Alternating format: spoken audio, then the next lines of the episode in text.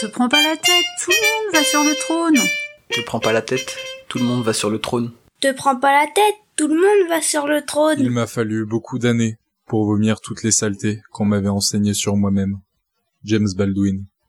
Je m'appelle Aminata et je vous propose au travers de ce podcast des histoires de personnes qui pourraient être vous et qui pourraient être moi. Les conversations que je vous proposerai toutes les deux semaines nous amèneront à découvrir la fois où mon invité s'est dit un truc du genre après tout, tout le monde va sur le trône.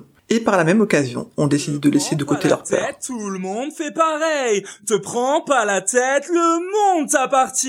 Te prends pas la tête, tout le monde va sur le trône. Pour ce dernier épisode du hors-série consacré aux podcasteries, je vous propose de découvrir Sophie.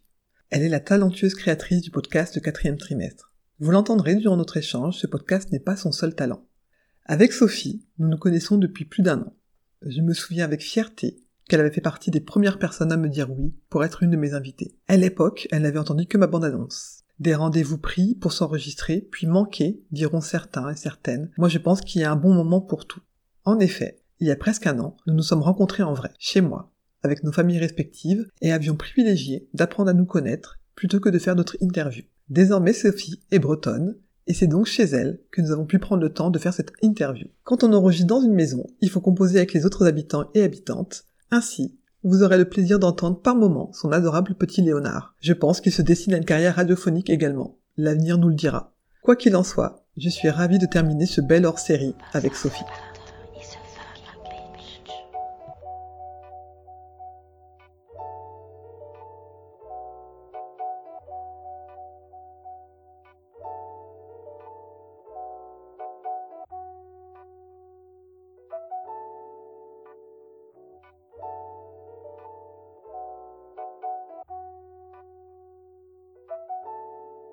Te prends pas la tête, le monde Te t'appartient. prends pas la tête, le monde t'appartient. Te prends pas la tête, le monde t'appartient. Bonjour Sophie Bonjour Aminata. Comment vas-tu? Bah écoute, je vais plutôt bien. Et toi? Bah écoute, très bien aussi, je suis ravie de pouvoir te voir en vrai. Oui, moi aussi.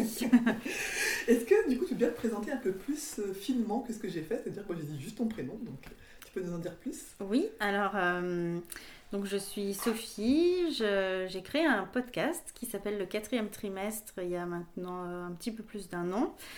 Euh, J'ai également créé le magazine assorti au podcast du même nom, euh, dont le deuxième numéro sortira le 1er juin, plus ou moins, quoi, avec toute la logistique que ça implique. Je suis aussi maman d'un petit garçon qui vient d'avoir 19 mois. Et, euh, et voilà, avant ça, j'ai travaillé pendant une dizaine d'années en tant que, que journaliste. Et, mais peut-être que tu voudras qu'on en reparle plus tard, je Bah sais pas. ça, me- ça me va si t'en parles maintenant, parce que c'est vrai que tu as plusieurs casquettes finalement, euh, enfin je pense qu'on en a tous et toutes Mhm. plusieurs, mais quelquefois on aime bien se définir par euh, une en particulier. Toi, est-ce qu'il y a une casquette qui te parle plus que l'autre euh, Non, c'est vrai que quand tu, m'as dit ce que tu peux te présenter, j'ai eu un petit moment de flottement à me dire mais qu'est-ce que je vais dire? Est-ce que le plus important c'est de dire euh, que je suis maman d'un petit garçon euh. Qu'est-ce qu'il faut que je dise Ah, hein C'est bizarre, de, c'est vrai, de se présenter parce que ça dépend vachement de, de De- qui on a en face de nous. c'est ça. Oui, c'est ça, c'est qui on a en face de nous et les circonstances sûrement, effectivement, et puis euh, peut-être le moment de notre vie où on se situe. Mm, Et je mm. pense qu'effectivement, en ce moment, ton magazine, euh, euh, bah, le podcast, tout ça, ça fait partie des choses qui sont importantes. Mm. Quand on a des enfants, les enfants forcément sont toujours quelque part en ligne de fond. C'est Mhm. comme si c'était du coup quelque chose qui était euh, immuable. Mais euh, en tout cas, ton identité professionnelle. euh, et donc du coup, alors comme ton- pour ton magazine, tu- on va en reparler, mais tu as quand même plusieurs fonctions du coup, parce que tu fais quand même tout. Ouais. donc euh, est-ce que as un mot générique pour te définir Tu es créatrice de magazine, euh, créatrice de podcast Non, c'est vrai que je dis que je suis toujours euh, journaliste, puisqu'en fait c'est mon métier de base, c'est celui euh, que j'ai appris, Ouais, et c'est celui que j'ai exercé pendant 10 ans, et je trouve qu'en fait c'est la continuité. ouais. Donc euh, c'est vrai que pour moi je suis toujours journaliste, mais en fait c'est vrai que c'est plus, plus large que ça, quoi. Parce que tu es presque aussi rédactrice en chef, finalement. Moi, j'ai l'impression que vraiment, il y a quelque chose Oui, de bah- très très large, parce que tu bah gères oui, oui, en fait, de je- A à Z. Oui, oui, c'est ça en fait. Je gère de. Bah ouais, je suis euh, rédactrice en chef parce que je choisis tous les sujets. Euh, je suis rédactrice aussi puisque j'en écris pas mal. Ouais. Mais je suis aussi euh, directrice de publication puisque je choisis tout, toute l'iconographie, tous les thèmes qu'on va aborder, tout le choix des invités. Je suis aussi chef de. Commercial. Ouais, c'est ça, chef de pub puisque c'est moi qui Bah oui. démarche pour essayer d'avoir un minimum bah, d'encarts publicitaires dans le magazine, mais je suis aussi community manager parce que je gère aussi Les le- réseaux sociaux. les réseaux sociaux. Et puis je suis aussi euh, podcasteuse puisque j'ai le podcast en même temps à côté. Ouais, Enfin, ouais. Donc c'est compliqué. Et je trouve que pour moi, ça, ça va bien de dire que je suis journaliste puisqu'en fait mon, c'est mon métier euh, vraiment de, de De base, base, de ouais. cœur. Et, euh, et pour moi, en fait, le plus important, c'est vraiment d'informer. Ouais. Et je trouve que c'est un peu la base du métier de journaliste. Oui, tout à fait. Effectivement, c'est ce que tu gardes. Mais je trouve que ce serait presque ne pas te rendre justice que de. Enfin, journaliste, c'est déjà un métier en soi qui est très engageant. Et je trouve qu'avec tout ce que tu fais derrière, en coulisses, de, te- de toutes les activités que tu fais, euh, le mot journaliste, euh, quand on le nomme à quelqu'un, euh, si tu lui demandes ce que fait un journaliste, il va dire bon, il écrit des articles ou présente des émissions, des choses comme ça, mais on va pas imaginer tout le travail que toi tu fais, parce que tu es une journaliste quand même à, à part, je trouve. Donc, mais moi, je trouve Mm. que c'est important que tu puisses redire euh, tout ce, ce que tu fais à côté. Et, euh, et effectivement, moi, je suis bluffée en tout cas de, de gros travail que tu as fait en, en, en si peu de temps, parce que le- la naissance du podcast, pour en avoir un, je vois bien tout le temps que ça prend. Mais en plus de rajouter euh, le magazine et euh, enfin bref toute ta vie, je trouve que c'est vraiment, euh, enfin c'est euh, hyper riche Mhm. quoi. Mais c'est vrai que peut-être qu'il y a le côté euh, euh, où j'étais frustrée en fait dans mon emploi euh, de journaliste salarié, où je trouvais que mes compétences, tu vois, n'étaient pas euh, utilisées en fait, et pas utilisées à leur juste valeur. Et je pense que euh, quand j'ai lancé le magazine, puisque le podcast au départ c'était vraiment pour euh, élargir mon champ de compétences en Mhm. fait, pour me dire, euh, bah voilà. de plus à mon art. Voilà, c'est ça, en fait, je suis capable de le faire, euh, voilà. Mais, euh, mais c'est vrai que vu qu'on n'utilisait pas mes compétences et qu'on n'essayait même pas de le faire dans Ouais. mon ancien emploi, tu vois, d'avoir euh, quitté et de faire ça, maintenant, c'est vrai que par rapport à mes anciens chefs ou quoi, c'est comme si je prenais un peu leur place. Ouais, ouais. Et en fait, je sais pas, il y a peut-être quelque chose où il faut que... à- Ouais, tu vois par exemple euh, sur le- certains réseaux sociaux, comme sur mon Facebook perso ou sur LinkedIn, ben, Mhm. j'en parle jamais. D'accord. Je sais pas si tu as remarqué, Mais mais, vrai. et même sur mon Instagram perso, j'en ai parlé euh, très récemment. J'avais juste mis une petite photo pour les un an du podcast euh, où je disais voilà, il y a un an, j'avais lancé euh, ça. Parce que je sais pas, j'ai comme un- une petite retenue. euh, Ouais, en fait, il y a le quatrième trimestre qui m'a permis de rencontrer plein de gens que Mm. je connaissais pas du tout avant. Et il y a mon autre vie, quoi. Ouais. Et c'est comme si j'avais un peu du mal à les mélanger. Alors maintenant, ça va mieux. Ouais, ouais.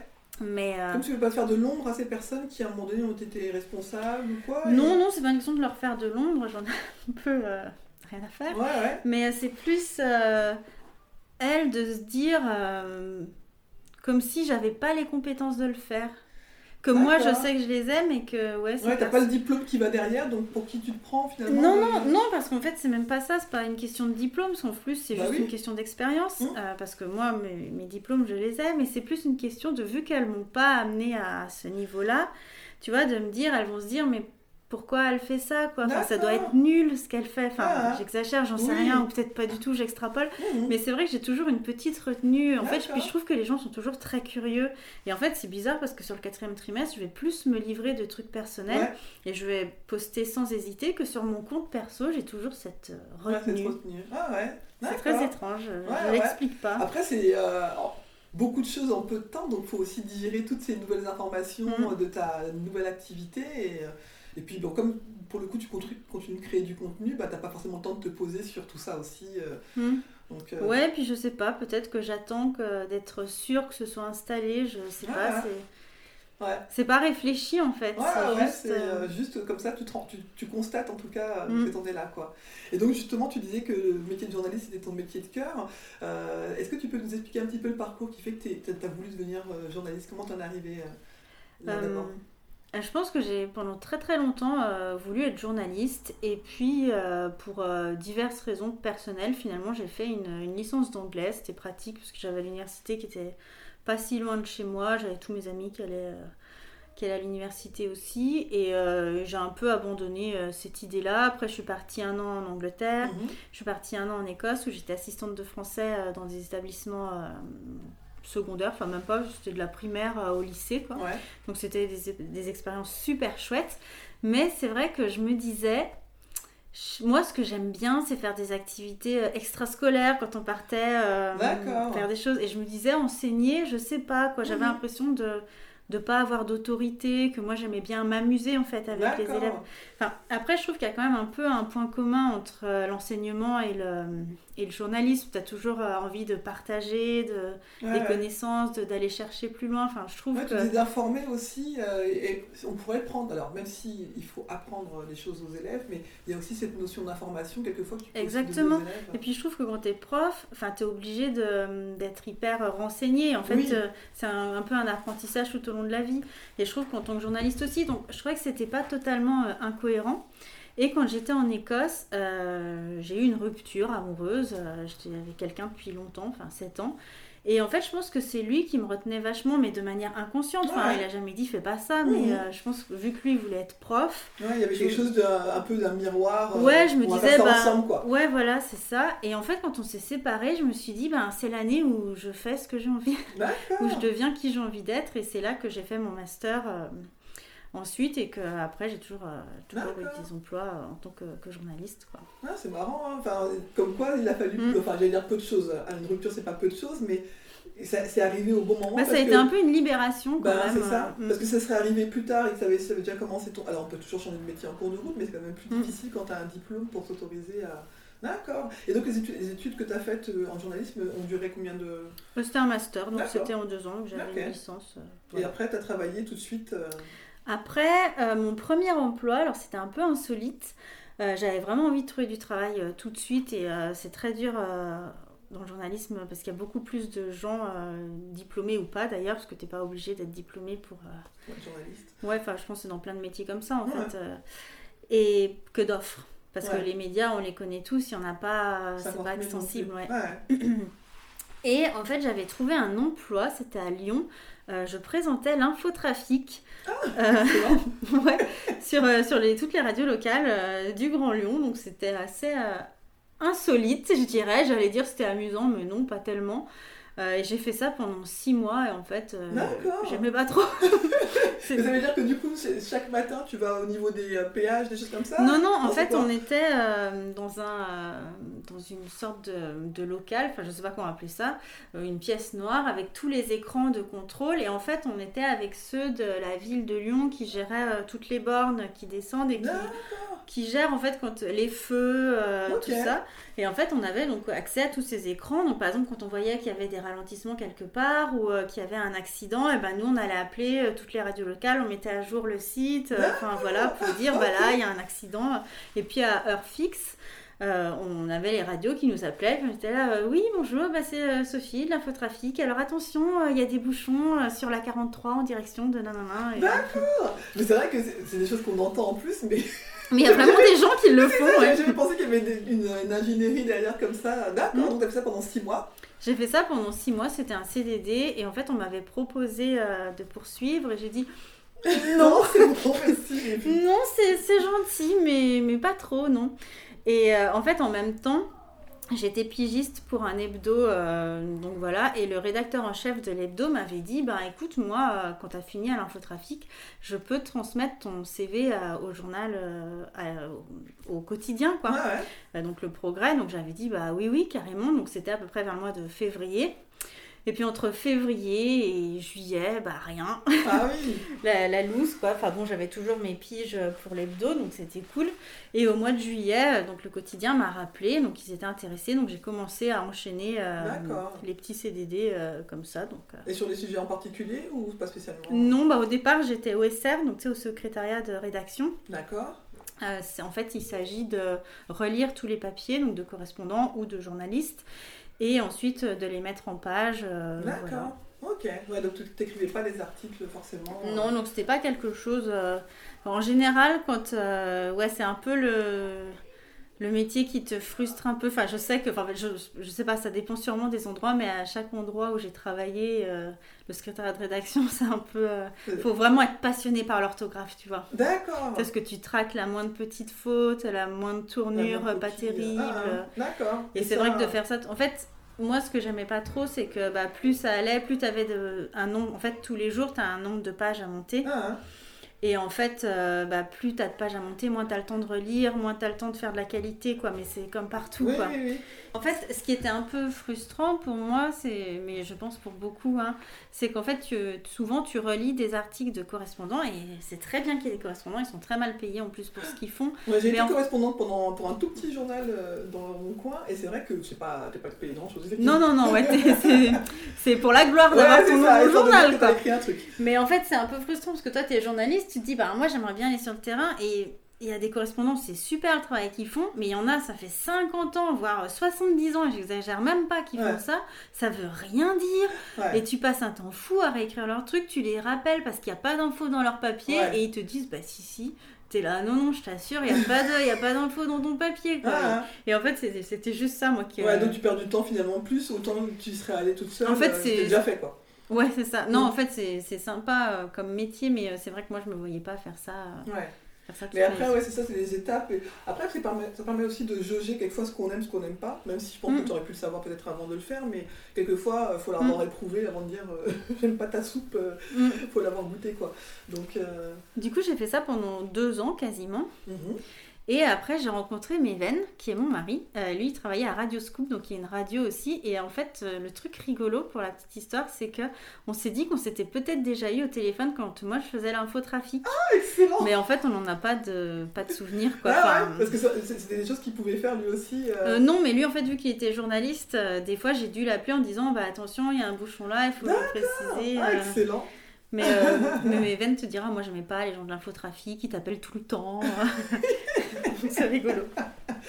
Donc vos vies se sont croisées avant qu'elles se croisent pour de bon. euh, Voilà, et en fait, euh, assez rapidement, parce que moi j'en avais marre d'être euh, d'être dans, dans ce travail-là, enfin j'avais l'impression qu'il n'y avait aucune perspective d'évolution, parce que j'étais en CDD. En fait, ce qu'il faut savoir, c'est que dans la presse locale, en général, euh, tu enchaînes souvent les CDD. Alors, c'est Mhm. pas très légal, mais bon, euh, y a- vraiment malheureusement, il y a beaucoup. beaucoup de- d'entreprises ou pas qui font ça. Ouais. Et en fait, j'avais l'impression que j'étais la dernière des CDD arrivée. Enfin, c'était pas une impression, et qu'il y en avait peut-être 10 avant moi, et qu'avant que je sois embauchée, il allait se passer encore 10 ans. Enfin, j'exagère, Oui, mais, mais euh, ça pouvait être long en tout cas. mais ça pouvait être très long.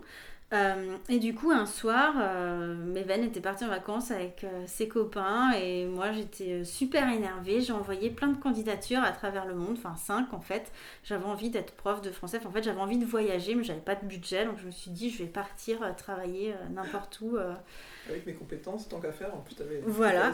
Et en fait, euh, la Chine m'a répondu positivement, donc le truc auquel euh, Ah ouais. je croyais pas du tout. Et quand Meven est rentrée, je lui ai dit, bah moi, je pars euh, un an en Chine. Et Meven m'a dit, bah moi aussi. Bon, d'accord, aussi. Parce que lui, il n'avait pas du tout d'envie de bouger à ce, moment-là. bah lui aussi, ça faisait trois ans qu'il était dans son poste et euh, il avait bien envie d'évoluer. Et pareil, il avait aucune perspective d'évolution, quoi. Ouais. Et, euh, et en fait, c'était dans une université, donc pour enseigner le français dans une université, j'avais envoyé un message en disant Bah voilà, euh, par contre, je suis en couple, est-ce que c'est facile de trouver un emploi en Chine En fait, je pense que la réponse c'est non, mais bon. hein. et donc, j'avais donné son CV en disant Voilà, il a tel niveau de compétence et tout. Et il m'avait dit Bah écoutez, euh, ça tombe bien, parce qu'en fait, on recrute plusieurs professeurs, donc si ça l'intéresse, euh, bah il pourrait faire ça. Et donc, euh, bah voilà, on est parti Ah un an en Chine enseigner le français dans une université. Ouais, t'as bien fait de poser la question, parce que finalement, euh, du coup, ça vous a facilité les choses. euh. Carrément. Donc un an, et pourquoi un an et pas deux ou trois Euh, en fait, euh, pendant cette année, on en a profité pour vraiment beaucoup voyager. Donc, on a beaucoup bougé en Chine, donc c'est déjà immense. hein, Ouais. donc, euh, Mais c'est vrai qu'on avait pas mal de, de vacances, euh, et notamment les vacances entre, euh, le- enfin les, les vacances du Nouvel An chinois. En fait, c'était sept semaines. Mais parce, Sept ouais, semaines mais parce qu'on était à l'université. Enfin, c'est pas, Ah, c'est pas ouais. comme ça toujours. Et en fait, on en a profité. On est parti, euh, je me rappelle plus exactement, mais je sais qu'on est parti en Thaïlande, au Japon et au Cambodge. Alors pas dans cet ordre-là. hein, parce Oui, que- ouais, ouais. parce que géographiquement ça serait un peu bizarre. Et, euh, et voilà, et en fait à la fin de l'année scolaire, on nous a demandé est-ce qu'on souhaitait rester une deuxième année. Et en fait, on s'est dit qu'en fait, on avait un peu dépensé tout notre budget euh, voyage euh, cette année-là et on avait peur de s'ennuyer un peu en restant. Et surtout, on se disait que si on avait un trop gros trou euh, sur notre Ah, CV, Les journalistes. euh, ouais, c'est ça, vu que les places sont hyper chères, on s'est dit peut-être que c'est pas une bonne idée. Donc la raison vous a rattrapé. Voilà. Même si c'était pas, pas déraisonnable ce que vous faisiez, mais c'était pas dans votre métier de. Non, c'est ça, c'était bien une année. Après, je sais pas si de. Des fois, quand tu restes, ça gâche un peu le, Oui. le souvenir, je sais pas. Ah, hein. donc en tout cas, là, vous avez fait cette année-là avec plaisir et vous êtes... Voilà, Et donc vous êtes revenu en France On est, en fait, ce qu'on avait fait, c'est qu'on avait, on voulait être quelque part où on parle français pour pouvoir exercer notre euh, métier. Donc, on avait postulé à plus, en fait, partout, sauf euh, en France hexagonale, en fait. D'accord. Donc, on avait postulé, je sais plus, euh, genre au Liban, euh, dans les pays du Maghreb, il me semble. On avait postulé euh, aux Antilles, en Nouvelle-Calédonie, à La Réunion, enfin, à plein d'endroits. D'accord. Et au départ, on avait eu une touche en Guyane. Mhm. Donc tous les deux, on avait plus ou moins quelque chose. Et puis euh, on se disait, et puis au fur et à mesure que, que ça arrivait, parce que c'était pas tout de suite, c'était pour septembre, mais on devait être vers le mois de mai, juin, quelque chose Mhm. comme ça. Et on se disait non mais la Guyane, c'est un peu foufou quand même. Il y a des anacondas. C'est clair, des araignées géantes. Ouais, c'est ça. On se disait non mais après la Chine quand même, on est quand même un peu extrême comme personne quoi. Est-ce que donc on est rentré et on, est, on a passé euh, bah, 4 mois à, bah, ouais, un petit peu plus, entre 4 et 6 mois, je sais plus, à Paris. Mhm. Parce qu'on se disait que c'est là qu'on aurait le plus d'opportunités. Et en fait, on a mais détesté. Euh, on était hyper stressés. Moi, j'avais des migraines tous les jours. Ah oui, enfin, d'accord. c'était, euh, c'était vraiment pas cool. Mes veines avaient trouvé un remplacement. Euh, moi, j'avais trouvé un CDD aussi, mais enfin, on n'était pas bien, quoi. Et un soir, on était vraiment mais dépités. Mhm. On était même, tu sais, en- à l'inverse du lit, euh, tu vois, la tête. Tête, euh, tête bêche là Ouais, enfin au niveau des pieds et tout, on était là, mais qu'est-ce qu'on va devenir? Qu'est-ce Ouais. qu'on va faire? Enfin, on était vraiment déprimés. Et là, je reçois un mail, et c'était euh, la Guadeloupe qui me disait Vous aviez postulé il y a plusieurs mois, est-ce que ça vous dit toujours Ah, Un poste vient de se libérer? Et on était là, et là, on tape dans Google euh, Guadeloupe, tu sais, sachant qu'à Paris, il pleuvait, que c'était le mois de décembre, on était vraiment au bout du rouleau. Et là, on se dit Ouais, On arrive. c'est bon. et du coup, en février, on est parti en Guadeloupe. D'accord. Et là, vous êtes restés. euh, Trois ans. Ok. Et pour faire euh, tous les deux journalistes, En fait, du coup, c'était moi qui avais trouvé un poste euh, donc pour le journal euh, local. Et au début, mes veines n'avaient pas de, pas de travail. Donc pendant un mois, il a travaillé à Jiffy. Donc c'était cool. Et franchement, il aimait trop. Ouais. Euh, c'était rigolo. Ça changeait de. Ouais, de ouais. quoi. Non, non, il aimait bien, euh, c'était bien. Et en fait, euh, à ce moment-là, il y avait des élections. Alors, je sais plus à quoi ça correspondait. C'était en 2015, vers mars 2015, je sais plus, écoute. Mais euh, du coup, il y avait quelqu'un du journal où je travaillais qui connaissait quelqu'un de la radio. Et tu sais, ça marche vachement par réseau, enfin, vu que c'est une petite île. Et elle avait dit, euh, bah, t'as qu'à appeler lui, euh, tu Ah. verras. Et du coup, quand c'était les élections, il l'avait rappelé en disant Bah écoute, moi j'ai besoin de, de plus de suppléments, quoi. Donc si ça te dit de le faire. Et euh, du coup, mes veines a commencé comme ça. Il avait fait des piges pour eux pendant un petit moment. Puis finalement, il a été embauché en CDI. Donc euh, au bout de je sais plus combien de temps, mais euh, Ah, hein. Ah au ouais, final, donc, ça s'était bien goupillé, quoi. Ouais, ouais. Donc, tu as quand même nourri ton expérience journalistique de plein, plein, plein de, de choses différentes. Alors, Ouais. tu disais, plus ou moins intéressantes, mais en tout cas, quelque chose qui fait que tu vas vers l'autre, en tout cas. Ça, ça paraît une évidence hein, qu'un journaliste aille vers les autres, mais, Bah pas toujours, tu sais, il y en a qui restent derrière leur bureau. hein. c'est ça. Et je me dis que finalement, mais euh, quand je, je vois en tout cas le contenu de, de ton magazine, pour parler de ça, euh, euh, ou bien même si on parlait du podcast, on voit bien que les personnes que tu euh, as en invité que sont de de- d'espaces complètement différents. Mm. Et, euh, et euh, quand tu dis que c'est... une- Enfin, comme tu disais tout à l'heure, c'est toi qui choisis les personnes. Donc, euh, qu'une personne ait la capacité d'ouvrir comme ça, c'est pas toujours aussi évident, je trouve, de- d'être capable d'ouvrir, moi je dis c'est chakra en tout cas, mais de s'ouvrir à ce point pour Bah, aller je trouve que ce qui est piège un peu sur, euh, sur Instagram et sur les réseaux sociaux, c'est de faire que des gens qui sont sur Instagram pour Ouais. avoir de la visibilité ou parce Ah. que c'est facile en Ah, fait. ah. Et, euh, et c'est vrai que passé un moment, je me suis vachement posé cette question-là de me dire il faut vraiment que tu arrives à ouvrir à ce que ce soit pas un microcosme Ouais. Instagram parce de que euh, ouais. Exactement, parce que je trouve que c'est quelque chose, tu vois, que je vais reprocher à certaines, euh, à certains magazines ou à certaines choses. Mais si c'est pour reproduire la même chose, euh, ça n'a pas d'intérêt Ah, en fait. Tout à fait. Ouais, ouais. Et c'est vrai que ça, c'est. euh, on a, euh, j'allais dire, du Madame Tout le Monde. J'ai eu la, la chance d'être dans ton premier.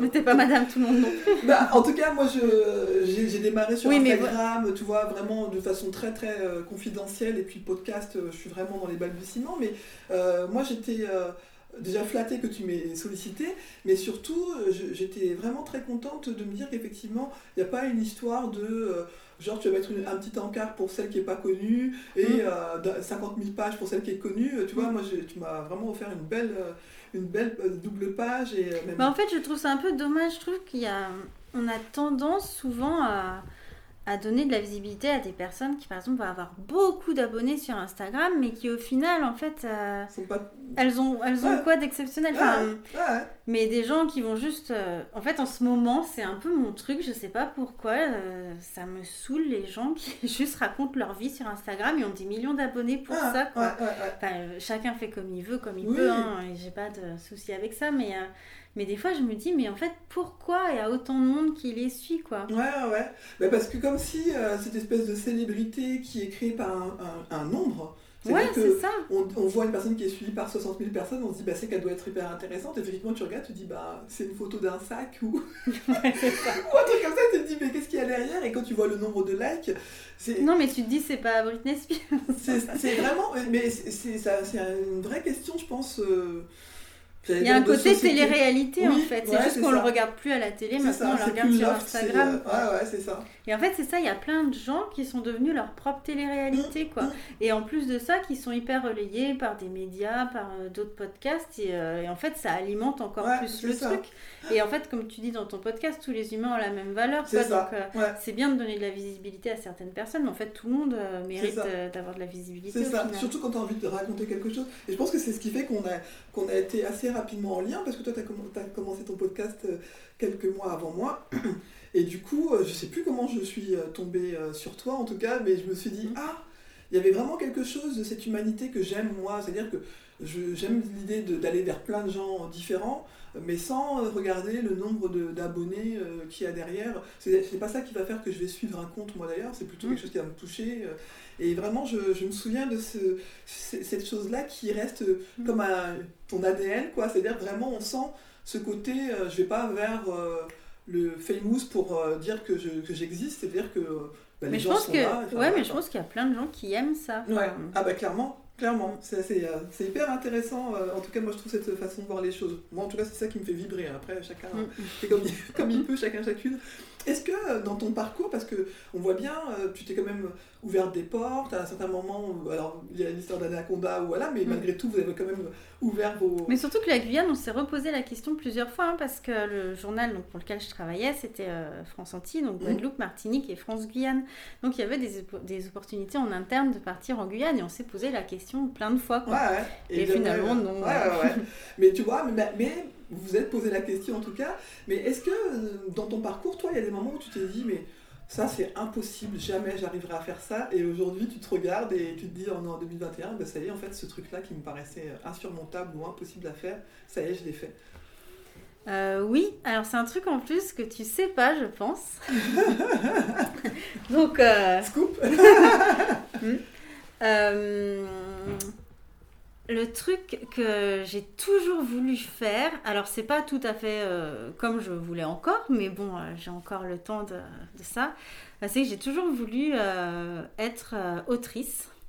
Et grâce au, au podcast, en fait, Mhm. euh, le quatrième trimestre aura bientôt son livre qui Ah va sortir à la fin du mois d'août. Excellent Donc, euh, donc c'est cool. Donc ça, c'est vrai que c'est vraiment quelque chose parce que hum, j'ai déjà écrit un premier roman. Alors, on- je sais pas si on peut dire un premier roman vu qu'il a jamais été publié. bah, C'est un mais- roman quand même. Est-ce qu'un roman existe que quand il est publié? Je ne sais pas. Euh, en tout cas, j'ai un manuscrit avec euh, un nombre de pages et de chapitres et que j'ai envoyé à des maisons d'édition pour lesquelles j'ai eu que des réponses euh, négatives. Et à chaque fois que je lis des choses là-dessus, on dit que les manuscrits qui arrivent par la poste à 1% de chance qu'ils soient publiés, que ça marche vachement par réseau ou par un truc comme ça.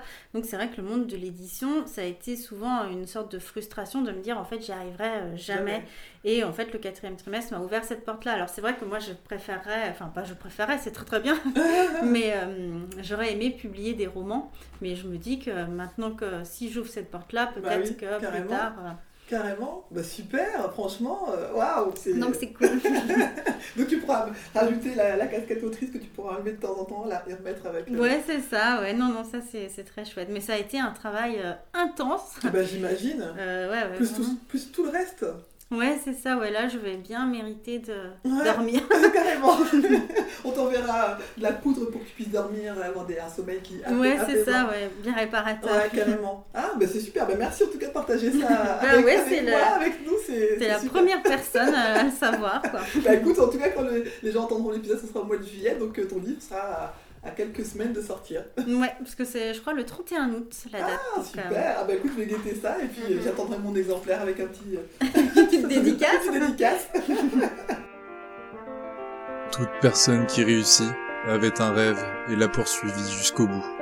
Anthony Robbins. Te prends pas la tête, tout le monde fait Te prends pas la tête, tout le monde fait pareil. Te prends pas la tête. Tout le monde fait pareil. Te prends pas la tête. euh, Tout le monde fait pareil. tu, euh, on, on en a déjà plus ou moins parlé, mais sans le nommer clairement peut-être. Mais est-ce qu'il y a des moments où dans ta vie, euh, tu peux te- ne pas te sentir à la hauteur et te dire, bon bah pff, là, clairement, euh, je suis pas dans le game en tout cas. euh. Euh, tu veux dire par rapport au podcast, par rapport au quatrième trimestre Alors, est-ce qu'il y a un sujet parfois où ça te le fait plus spécifiquement? Si c'est le cas, ben, peut-être parler de celui-ci. Ou alors, euh, vraiment, euh, est-ce que, parce que quelquefois, on a, on a un petit peu cette lame de fond là qui est là, où on, on a toujours l'impression qu'il faut qu'on prenne au-dessus de nous Hmm. pour y arriver. Ou alors, c'est vraiment un, il y a un sujet où tu reviens systématiquement, tu te sens un peu. euh, Alors, y a- je pense à deux trucs. Euh, alors, je sais pas si le premier, ça correspond bien à ta question, mais je me, en fait, euh, dans l'univers des podcasts, Mhm. j'arrive pas à me situer, en fait. Je trouve que, je sais pas, euh, que c'est bien qu'il y a tout un côté euh, de, de podcasteurs qui se soutiennent, mais Mhm. j'ai l'impression de pas faire partie des réseaux. Et j'ai l'impression qu'il y a des très gros podcasts et euh, qui me suivent, mais Mhm. qui m'ont jamais parlé, ou qui, euh, tu vois, qui est pareil, qui me soutiendront jamais non plus. Ah, Et en fait, j'ai l'impression de me situer dans un entre-deux, de pas. Et en fait, c'est un truc euh, que j'ai souvent ressenti, de me sentir un peu à la marge, tu vois. c'est-. Ah, C'est un peu bizarre, donc je sais pas, peut-être que je fais une forme qui est un peu hybride, vu qu'il y a le podcast, le magazine, j'en sais rien, mais j'ai Mhm. pas l'impression de faire partie de, tu sais, de pas- réseau, Tu quoi. vois, tu n'aurais pas forcément la casquette de podcasteuse comme ta première. Ben, je sais pas, tu vois, par exemple, moi je dis ouais, que je suis journaliste, j'ai pas l'impression en fait ouais, de, de rentrer dans les mêmes cases, quoi, c'est bizarre. C'est-à-dire que tu aurais pu avoir une émission de radio, ça serait peut-être la même chose pour toi. Le podcast, finalement, c'est vrai qu'on nomme podcast parce que bon, il y a un sens d'appeler ça podcast, mais Mm. tu pourrais avoir ce format-là peut-être sur un autre support qui pourrait être une émission, une quotidienne, ou Ouais, je- quotidienne, mais peut-être un. Je, je sais pas trop, ouais. Et l'autre truc où j'ai l'impression de jamais être à la hauteur, c'est euh, globalement dans la vie, je trouve que j'ai l'impression de porter plein de choses, mais de jamais être assez bien, quoi, de pas être euh, une assez bonne maman. J'ai l'impression, je sais pas, de pas passer assez de temps ou pas assez de temps euh, de qualité, de pas être, de pas être assez bien pour tout, quoi. Tu vois, ma maison elle est pas nickel. Euh, euh, moi, euh, j'arrive pas à faire du sport et à manger sain et à faire ci, à faire ça. Tu vois, j'ai Ah. l'impression que que je Il y a suis. trop euh, de choses en fait euh, ouais. il faudrait, sur lesquelles il faudrait cocher. euh, Ouais, c'est ça, en fait, on a tellement de choses et du Mhm. coup, euh, j'ai l'impression d'être à la hauteur pour rien, quoi, tu vois. D'accord. Ouais, mais du coup, c'est quand même euh, vachement lourd parce que je pense qu'il y a des gens qui vont, qui vont nous écouter, qui vont se dire Bah ouais, mais moi je fais pas, je fais pas de magazine, moi je fais pas ceci, cela. Ouais, mais tu vois, par exemple, le, podcast, il pourrait être encore mieux, tu vois. Enfin, moi, je lui vois plein de défauts. Je trouve que je suis un peu limitée euh, techniquement parce que bah, j'adorerais euh, pouvoir le faire dans un studio de production. euh, j'adorerais pouvoir en sortir un toutes les semaines, mais techniquement, moi, je peux pas. Enfin, Ouais, ouais, ouais, à un moment donné, je dois dormir. Faut faire des choix, ouais, c'est ça.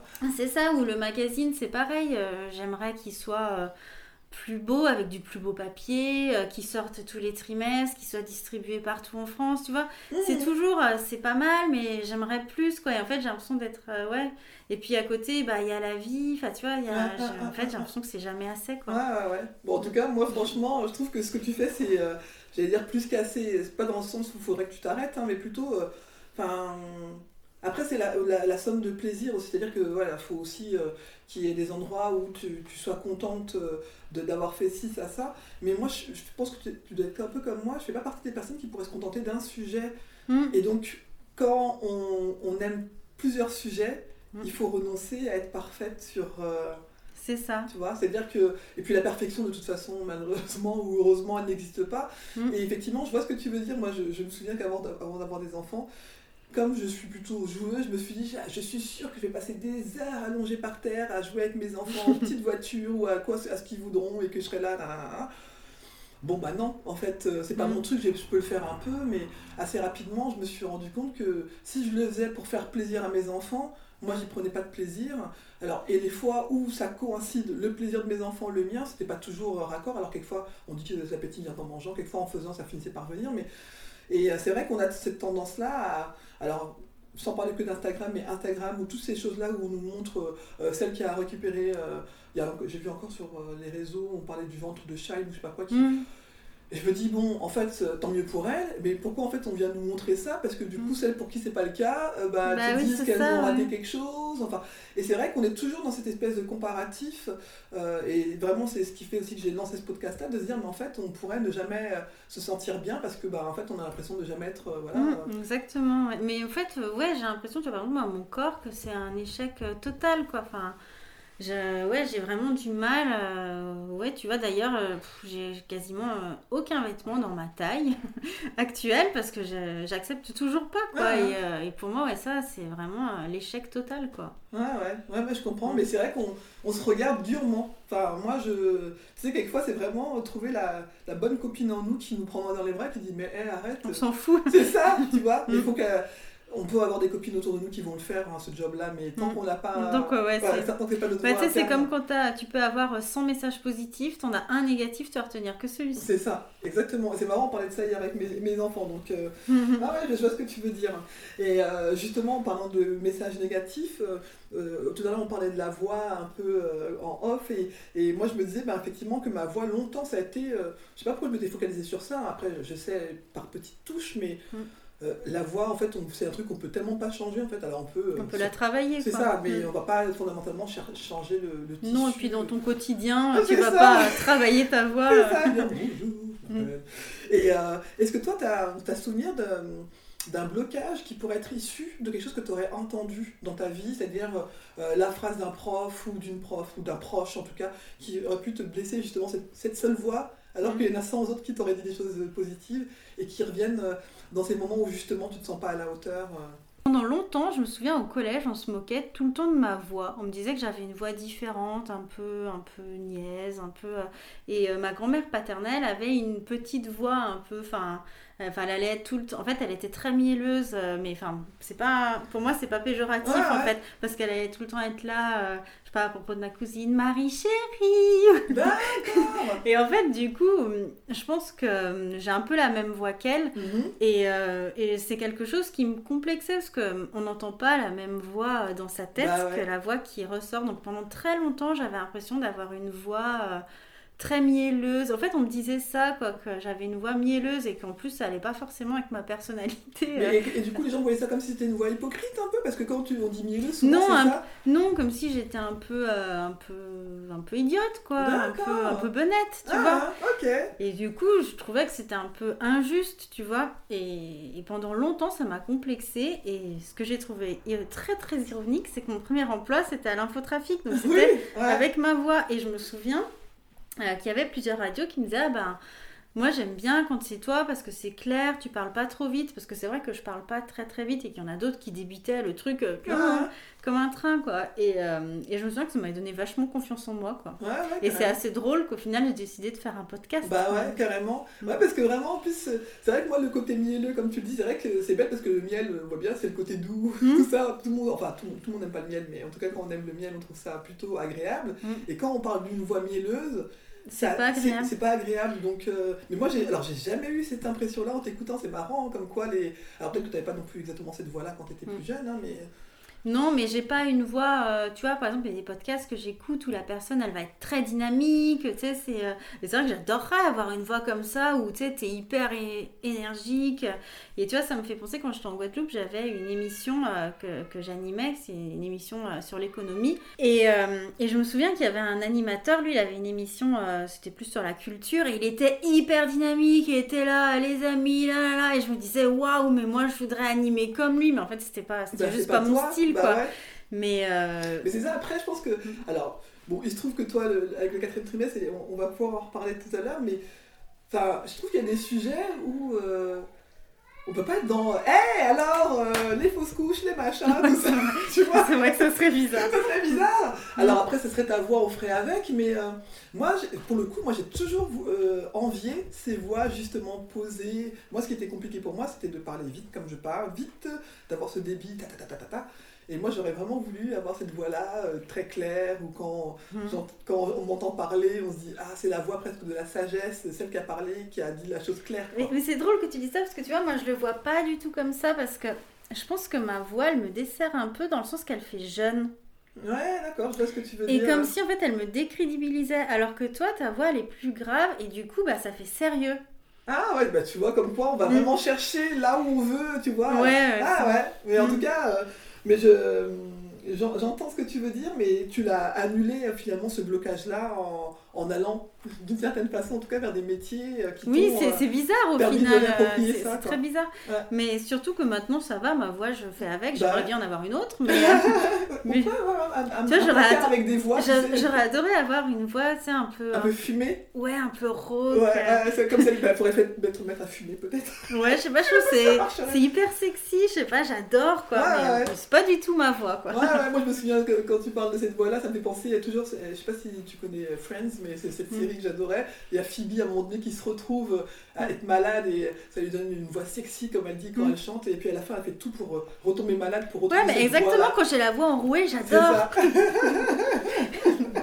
Trop bizarre. L'important, c'est de transformer l'autocritique en quelque chose de positif. Ivan Lendl. Te prends pas la tête, tout le monde va sur le Te trône. prends pas la tête, tout le monde. Te prends pas la tête, tout le monde va sur le trône. Est-ce que euh, tu, euh, le concept de, de réussite, c'est quelque chose qui te parle? Et quand je dis réussite, vraiment, à chaque fois, j'aime bien préciser que pour moi, la réussite, c'est- c'est vraiment euh, quelque chose comme. euh, je, je prends l'exemple maintenant du meuble Ikea, parce qu'il y a un de mes invités qui disait Moi, je suis. euh, il est écrivain, et il dit Moi, je suis hyper content quand j'arrive à monter un, un meuble Ikea. Et euh, quelquefois, ça peut être ça, ou alors justement d'être allé. euh, je sais pas, faire un truc en tout cas qui nous faisait peur et qu'on y arrive. Est-ce qu'il y a déjà ce, ce concept-là te, te parle? Et si oui, est-ce qu'il y a une réussite dont tu te sens fier aujourd'hui que tu voudrais partager avec nous euh? Euh, c'est vrai que c'est pas facile comme question. Euh, c'est vrai que souvent on associe la réussite à la réussite professionnelle et je trouve que c'est hyper euh, Réducteur ouais, réducteur et dangereux en fait parce que tu peux avoir un métier où tu gagnes beaucoup d'argent mais à côté avoir une vie euh, vide ou, euh, ou dans laquelle tu te sens pas forcément bien. Euh, c'est vrai que tu entends souvent dire euh, machin, il est euh, heureux. Il a réussi sa vie. Ouais, il a réussi sa vie parce qu'il fait telle profession et euh, déjà ça décrédibilise euh, totalement euh, toutes les professions où tu gagnes pas forcément super bien ta vie. Et Alors puis les gens qui forcément- travaillent pas en plus, enfin qui peuvent pas Aussi. travailler pour des raisons soit de santé ou parce qu'elles font le choix de ne pas travailler euh, pour être Exactement. parents au foyer. ou- Exactement. Et je trouve que pendant longtemps, j'ai j'ai un peu cru ça, mais je pense que ça vient aussi de, de mon éducation, quoi.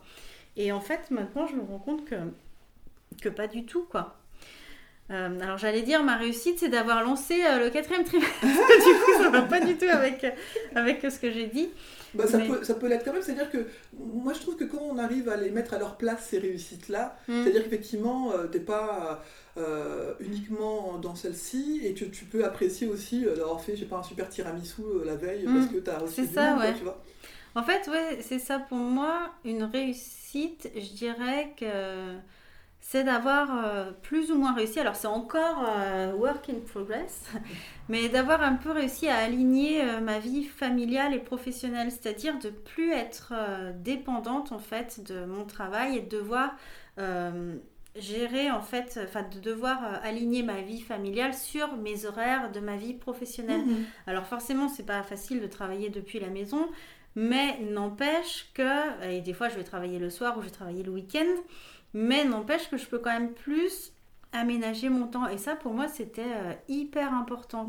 Je comprends ce que tu veux dire. Oui, parce que le travail à l'extérieur, euh, il a d'intéressant certaines choses. euh, Voilà, tu peux rencontrer du monde, des choses comme ça, mais travailler chez soi, et surtout avec un, un enfant en bas Mm. âge, euh, ça permet effectivement d'ajuster et de- d'avoir des temps de garde peut-être moins élevés, ou de moins avoir peut-être cette frustration dont tu parlais tout à l'heure, de se Ouais. dire que tu n'es pas là euh, pour, je sais pas, les premiers pas ou les premiers mots, des choses comme Ouais, ça. ou pour tout, tu vois, quand euh, moi j'ai repris le travail, donc au mois de septembre, euh, j'ai démissionné en décembre. Hmm.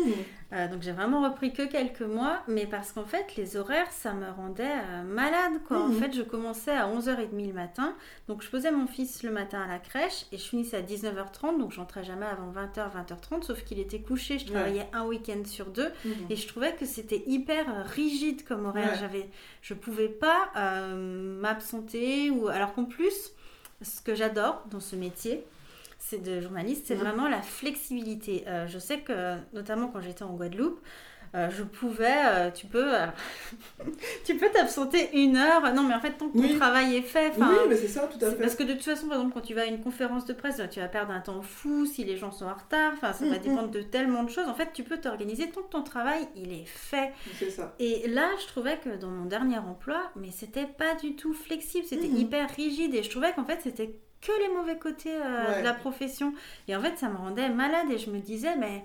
Enfin, et puis même, je trouvais qu'on est dans notre équilibre familial, on n'était pas bien, quoi, Mhm, parce que mhm. bah, déjà, je voyais jamais mon fils. Enfin, c'était. euh, Ouais, on était tous pas bien, quoi. Ah, on était ouais. tous tendus. Ah ouais, je comprends. Bah ouais, c'est bien que tu aies eu le courage d'aligner ça parce que c'est pas toujours facile parce que ça, ça Bah, en fait, je pense qu'il en allait de ma survie, quoi. Enfin, J'étais ouais, vraiment, euh, vraiment pas bien, quoi. Ouais, tu l'as repéré et tu as fait euh, ce qu'il fallait pour, pour le changer. Bah, en fait, il y avait déjà eu un petit, euh, un petit prémisse. Bon, déjà, au début, je me disais, enfin, ça allait vraiment pas, quoi. Mais vraiment, j'allais pas bien du tout. Mais je me disais, allez, c'est juste le temps de, de s'habituer, quoi. Et aux vacances de la Toussaint, déjà, j'avais demandé à poser des jours. Parce que j'avais le droit, Mhm. j'avais le droit et j'avais des jours. Et ma chef m'avait dit, bah non, mais toi tu viens de revenir, quoi. Euh, et puis en plus, euh, ben, nous, on a tous pris nos jours, donc désolé, t'es pas prioritaire, quoi. Donc elle, elle s'était pris ses vacances, euh, tranquille. Et moi, ça m'a rendu vraiment mal et je m'étais bloquée tout le coup, quoi. Mais vraiment, je pouvais plus bouger. Ah, hein. J'étais allée chez le médecin et il m'avait dit non mais euh, je vais vous arrêter une semaine là, il faut vous déstressiez là, ça va pas du tout quoi. Il m'a dit ça va pas la semaine prochaine, vous revenez, je vous arrête quoi, ça, ça va pas. Et j'avais envoyé un mail à ma chef pour lui dire et elle ne m'a jamais répondu. Ah ouais. Donc je me suis dit que vraiment, en fait c'était pas que dans ma tête Ah quoi, ouais. qu'il y avait vraiment un souci. Mm, euh, mm, mm. Ouais, et puis s'il n'y a pas de bienveillance au travail, moi je trouve que c'est quand même un lieu où on va tellement. On passe toute sa journée. c'est ça, on quitte justement notre cocon. Alors quelquefois, ça, ça fait du bien aussi d'en sortir parce qu'on a une autre vie, mais, mais on y passe plein de temps et bah, s'il faut qu'on y soit bien aussi, effectivement, et que Bah, qu'on puisse. euh, Ah ouais, donc, euh, et ton corps, en fait, t'as- effectivement, t'as annoncé euh, les ouais, choses. ouais, euh, que là, Ouais, là, en c'était fait, ça plus possible. Ah, ouais. Ah, ah. Est-ce que euh, si ça t'arrive d'avoir envie de tout lâcher, de dire c'est bon, là tu es dans un équilibre avec plein plein d'activités, alors soit tout, ou alors vraiment te dire bon tant pis j'arrête ça par exemple, parce que euh, finalement euh, le, le gain euh, de plaisir n'est plus là, ou... Ah, mais tous les jours. Euh, non, c'est vrai que euh, le fait d'avoir lancé, tu vois, donc c'est mon entreprise au final, même si je suis toute seule pour le faire, des fois je trouve que c'est beaucoup de pression et que c'est très lourd en Mm. fait à porter. Et euh, c'est vrai que je me mets beaucoup de pression aussi par rapport aux réseaux sociaux parce que tu as des comptes qui se créent tous les jours. Encore hier, il y a un nouveau podcast qui m'a suivi qui vient de se créer sur le postpartum et maintenant il en existe 12 000. Enfin, j'exagère, mais. Et c'est vrai que des fois, je me dis, mais euh, par rapport à. Parce que là, aujourd'hui, je gagne un peu d'argent, mais seulement grâce au magazine, et c'est pas non plus. Je peux Oui. pas embaucher, quoi. Alors que par rapport à la somme de travail qu'il y a, euh, j'aimerais vraiment pouvoir embaucher, deux, quoi. ouais, ouais. Ouais, et, et des fois, je me dis, euh, tu vois, par exemple, là en ce moment, je poste beaucoup moins sur Instagram. Mm. Et des fois, je me dis, mais euh, j'ai plus, j'ai plus envie. Ouais, ouais. Alors qu'avant, ça m'apportait beaucoup, en fait, d'échanger avec des personnes et tout ça. Et je trouve qu'en ce moment, un peu moins. Alors, je Mhm. sais pas si c'est parce que les personnes avec qui j'échangeais, elles ont un peu aussi la même relation avec les réseaux sociaux. Je trouve que c'est super bien, ça permet de rencontrer plein de gens, ça permet de Mm. faire sa publicité, on va pas Mm. se mentir, c'est une belle visibilité. Mais aussi, des fois, je trouve que c'est un peu toxique. Ouais, ça prend beaucoup de place. Ça prend beaucoup de place et puis je trouve que hum, tu vois ouais, que tout le monde essaye de, de faire des choses. Enfin, tu vois les gens qui veulent absolument avoir plein d'abonnés. Tu te dis, mais au final, pourquoi? Enfin... De toute façon, bah, euh, alors moi, c'est plus facile à dire de, ma place parce que j'ai 500 abonnés pour le podcast, par exemple. Moi, le, mot réseau social ne m'intéresse que si vraiment mm. il y a le lien. Et effectivement, euh, je me dis que c'est compliqué quand on a des gros comptes où il faut pouvoir euh, suivre, voilà. Et puis après, effectivement, ça crée des, attentes, et, mm. mais il faut être, y être régulièrement. Effectivement, même moi, je vois à mon niveau, j'y suis soit tous les jours par poste ou story, c'est l'un ou l'autre. Alors, je le fais avec euh, plaisir euh, parfois, et parfois je me dis, bah, il faut que j'y sois parce que bah, sinon, alors est-ce qu'on va m'oublier? Je sais pas, mais en tout cas. Mais en tout cas, l'algorithme d'Instagram, oui. Donc, voilà, euh. ça. Effectivement, tu, disparais par rapport à l'algorithme, mais c'est. Et ça, c'est hyper frustrant parce que je trouve que gérer les réseaux sociaux, ça prend beaucoup de temps. C'est un boulot à plein temps. Il y, a, des boîtes qui embauchent des Exactement, et ça prend beaucoup, beaucoup de temps, et souvent les gens ne se rendent pas compte. Et mm. puis. En fait, au départ, euh, moi, ma ligne directrice avec le quatrième trimestre, c'était de me dire que moi, je m'étais sentie vachement seule mm. dans mon postpartum et que je voulais que personne ressente ça. Alors, c'était un peu ambitieux, mais en fait, je me disais que si j'avais 100 abonnés, tu vois, c'était gérable. Et, euh, et, petit à petit, ben, le compte a augmenté. En fait, c'était plus possible que je fasse en sorte que moi-même, euh, je fasse que les gens se sentent plus seuls, quoi. Mais euh, y a... et en fait, j'ai créé cette proximité parce que je la voulais. Mmh. Mais des fois, j'ai l'impression que cette proximité, ça crée un peu. Euh, alors, c'est peut-être un peu fort hein, ce que je veux mmh. dire, mais comme un manque de respect. Oui. Tu vois? C'est-à-dire qu'il n'y a plus de limite, comme tu t'es ouvert. Non, les gens se permettent de t'écrire à minuit euh, pour mmh. te dire un truc négatif. Et t'es là, bah ok merci donc je vais pas dormir de la nuit bah c'était sympa quoi et en fait je trouve que c'est le problème des réseaux sociaux c'est qu'il n'y a pas de barrière en mmh. fait les gens savent qui est derrière le compte donc moi et ils savent très bien que quand ils vont m'écrire, ça va m'atteindre directement. Mmh. Mais je pense qu'ils y pensent pas. Mais des fois, je me dis, j'aimerais vraiment avoir euh, quelqu'un qui gère mes réseaux sociaux pour plus avoir, en fait, avoir comme une barrière. Quoi. Je comprends. Parce qu'en fait... c'est après aussi ce qu'on reprochera aux gens en disant, oh, mais c'est même pas eux qui gèrent. Mais c'est vrai que ce côté filtre d'avoir quelqu'un qui puisse dire bon ce message là il est pas il va pas lui faire du bien. Je l'enlève. Et c'est très ouais, ou des gens qui t'écrivent en disant euh, parce que moi je l'ai toujours dit que j'étais pas professionnelle de santé et j'ai plein de gens qui m'écrivent en disant ah ma cousine son allaitement se passe mal qu'est-ce que tu lui conseilles? Euh, de, de, consulter euh, quelqu'un. Ouais, bah et euh, tu sais, les gens disent Ah bah super, bah, tu nous aides pas du tout quoi. bah non, mais en fait, je suis journaliste. Pas une consultation gratuite quoi. Ouais, c'est ça donc. Mmh oui, et puis tu as, toujours été euh, honnête par rapport à ça. Mm. Nulle part tu revendiques et justement tu fais intervenir euh, parfois des personnes effectivement mm. qui sont plutôt. Bah oui, donc c'est le métier, quoi.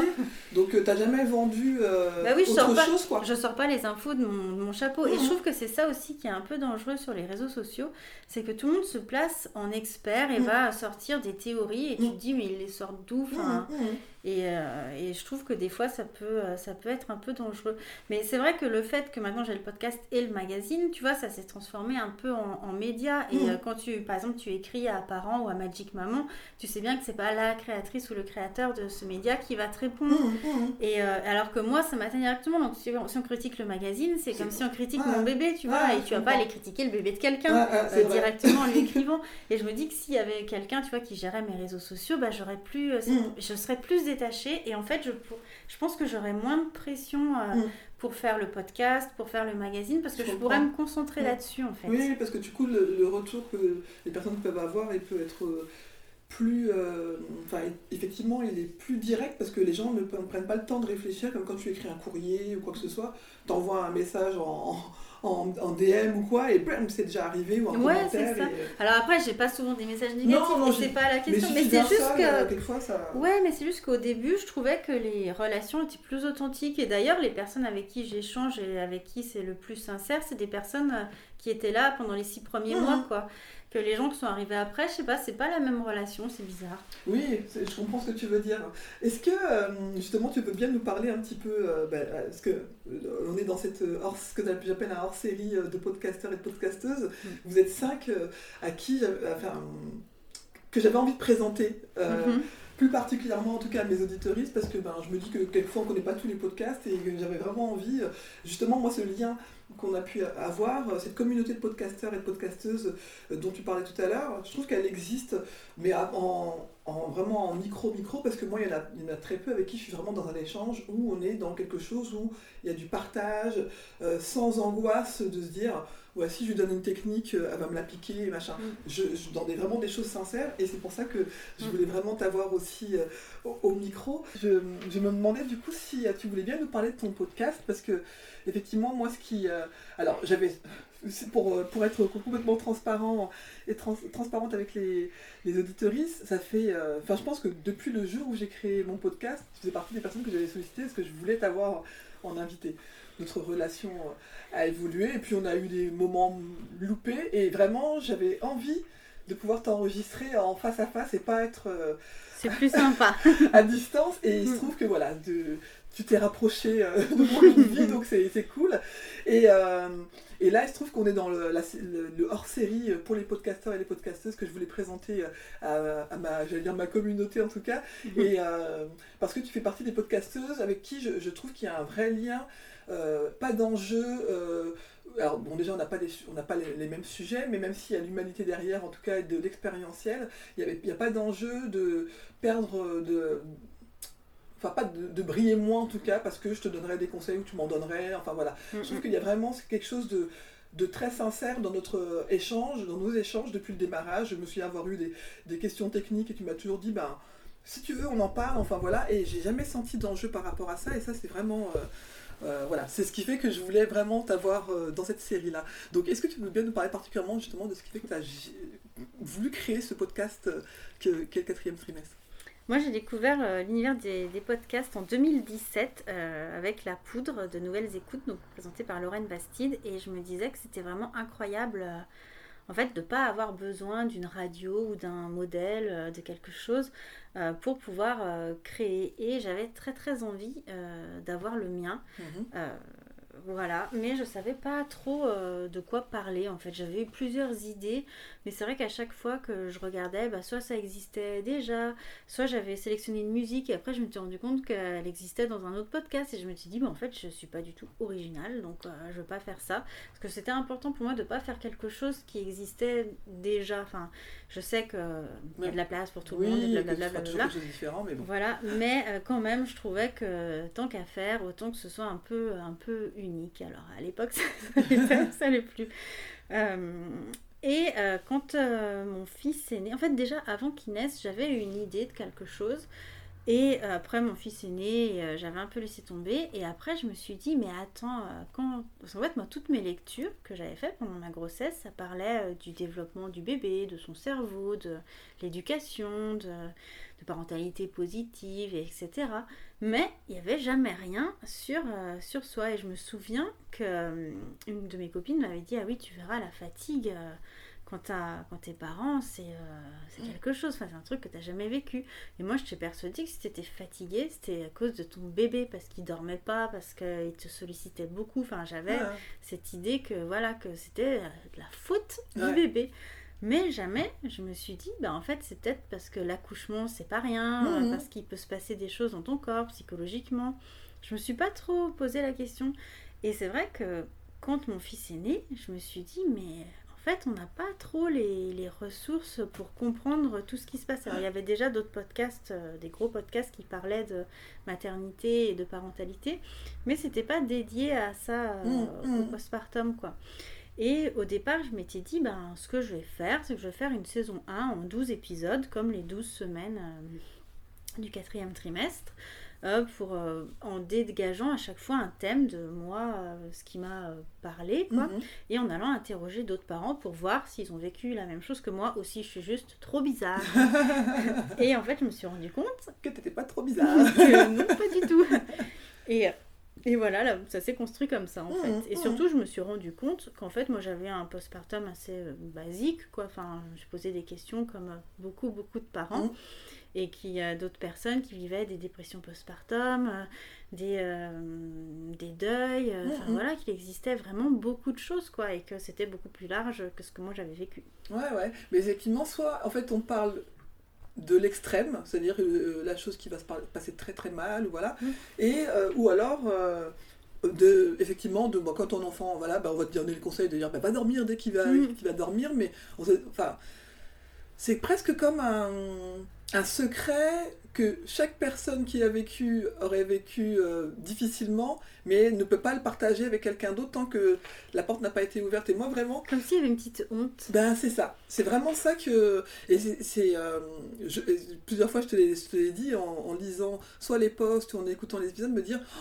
j'aurais tellement aimé avoir ce type de podcast, moi, en ayant mes mmh. enfants, parce que déjà, il y a des choses que j'aurais comprises comme étant. Euh, de la, dépression, alors après euh, plus ou moins à haute échelle, mais en tout cas à différents stades, et surtout de pas se sentir seul, comme tu dis, pas se sentir trop bizarre, de pas se dire c'est moi qui euh, c'est moi qui euh, qui sais pas m'organiser ou ou c'est moi qui qui me pose trop de, questions, pose trop de questions, enfin qui intellectualise tout, qui c'est ça. Et c'est vrai que c'est un, un, beau un beau cadeau que tu fais pour toute personne qui veut avoir un enfant ou qui en a eu, parce que même aujourd'hui, après euh, mon, plus jeune enfant a, bientôt 10 ans, et ben, quand, quand j'avais témoigné pour, euh, sur les fausses couches, cette émotion-là, et quand j'ai reçu le magazine et que j'ai lu l'article, je me souviens de m'être mise toute seule déjà dans ma chambre pour le lire, pour vraiment d'abord accueillir ça, et je me souviens cette émotion que j'ai ressentie de me dire, bah ouais, c'est ça, c'est... Euh,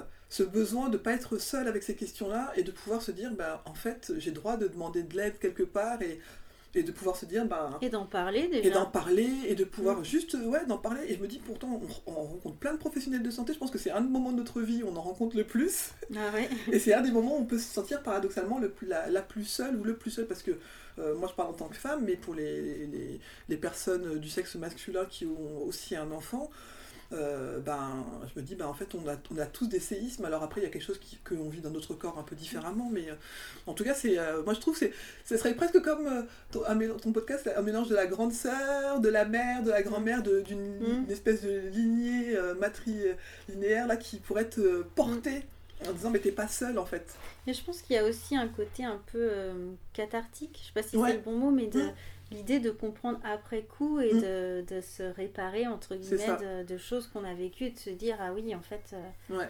J'ai vécu comme un, pas un trauma parce que ça serait peut-être trop gros, mais en tout cas ça peut être traumatisant. De, de comprendre ouais, ce qui s'est passé. quoi. C'est ça c'est vraiment, euh, c'est vraiment ça l'idée. Quoi. Ouais, ouais. Bah, en tout cas, merci vraiment pour ce beau podcast parce que je pense que tu as fait du bien à beaucoup, beaucoup de personnes et que ça va continuer avec le magazine, le livre et, et tout ça.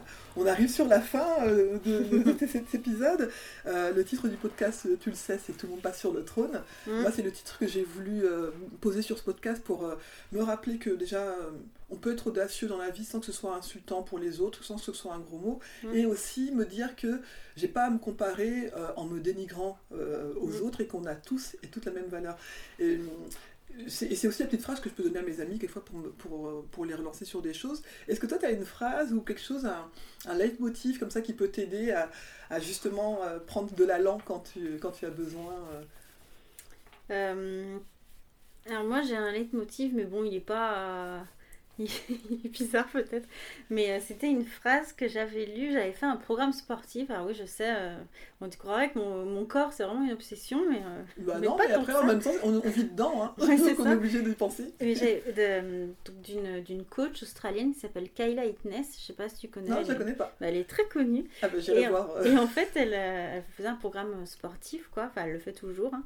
Et, euh, et, en fait, elle disait tout le temps, euh, si c'était facile, tout le monde le ferait. Et c'est vrai que c'est une phrase que, bon alors là, ça fait très longtemps que je peux aller courir, mais avant, quand j'allais courir, et eh ben ça m'aidait vachement de me dire, euh, bah oui, oui, si c'était... Alors je sais pas, ça paraît peut-être oui, bizarre. non, non, que, je vois ce que tu veux dire, parce qu'effectivement... Mais c'est l'idée en fait de ne pas lâcher, quoi, de se dire, en fait, on est hyper nombreux. En fait, pendant très longtemps, j'avais des idées, tu vois, j'ai eu des blogs, j'ai eu des choses, et en fait, j'abandonnais toujours je pense, au moment où ça devenait dur, quoi. Mhm. Sauf qu'en fait, euh, je pense qu'on est très très nombreux à faire ça, à quand on rentre dans... En fait, je pense qu'il y a une, à chaque fois une période, un petit coup de mou, et qu'à ce moment-là, on, arrête. Et que c'est le moment où il faut continuer, quoi. Une espèce de de sens de l'effort en tout cas à, à ouais qu'en fait il faut être persévérant je crois mhm. que c'est hyper important mais pour tout en fait la mhm. persévérance et je pense que et moi la première euh, j'abandonne trop facilement et je sais pas, cette phrase, elle paraît un peu bizarre de te dire si c'était facile, tout le monde le ferait, parce que ça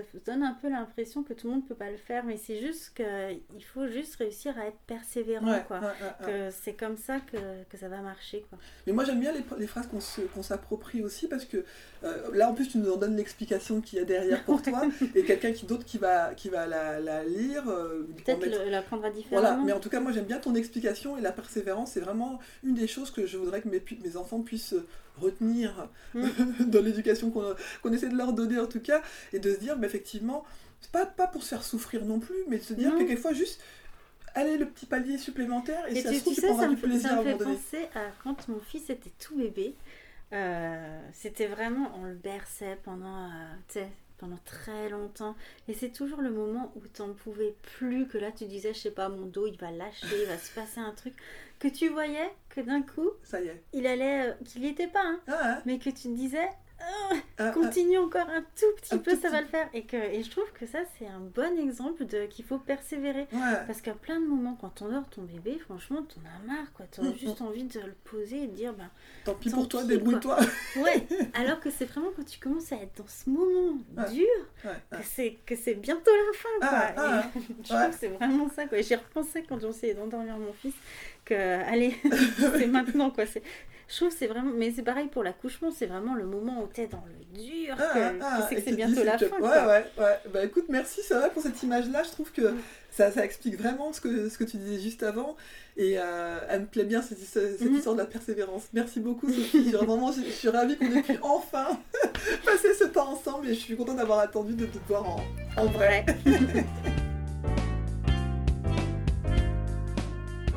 J'espère que vous avez apprécié cette conversation et que cela vous donnera envie de découvrir le parcours de mes prochains ou de mes prochaines invités et pourquoi pas d'aller prolonger la discussion avec eux ou avec elles la prochaine fois que vous les croiserez sur votre route. J'espère également que cela vous donnera envie d'écouter vos envies et moins vos peurs. La vie est souvent plus simple que ce que l'on imagine. Si vous souhaitez me poser des questions ou pourquoi pas être un futur ou une future invitée, n'hésitez pas à vous abonner à mon compte Instagram. Et si mon podcast vous plaît, n'hésitez pas à lui donner des petites étoiles sur votre plateforme d'écoute préférée, que ce soit Apple Podcast ou autre chose, et ça me fera toujours plaisir d'avoir des retours. Les et les philosophiantes, et les dames aussi. Te prends pas la tête, le monde t'appartient. Te prends pas la tête, le monde t'appartient. Te prends pas la tête, le monde t'appartient.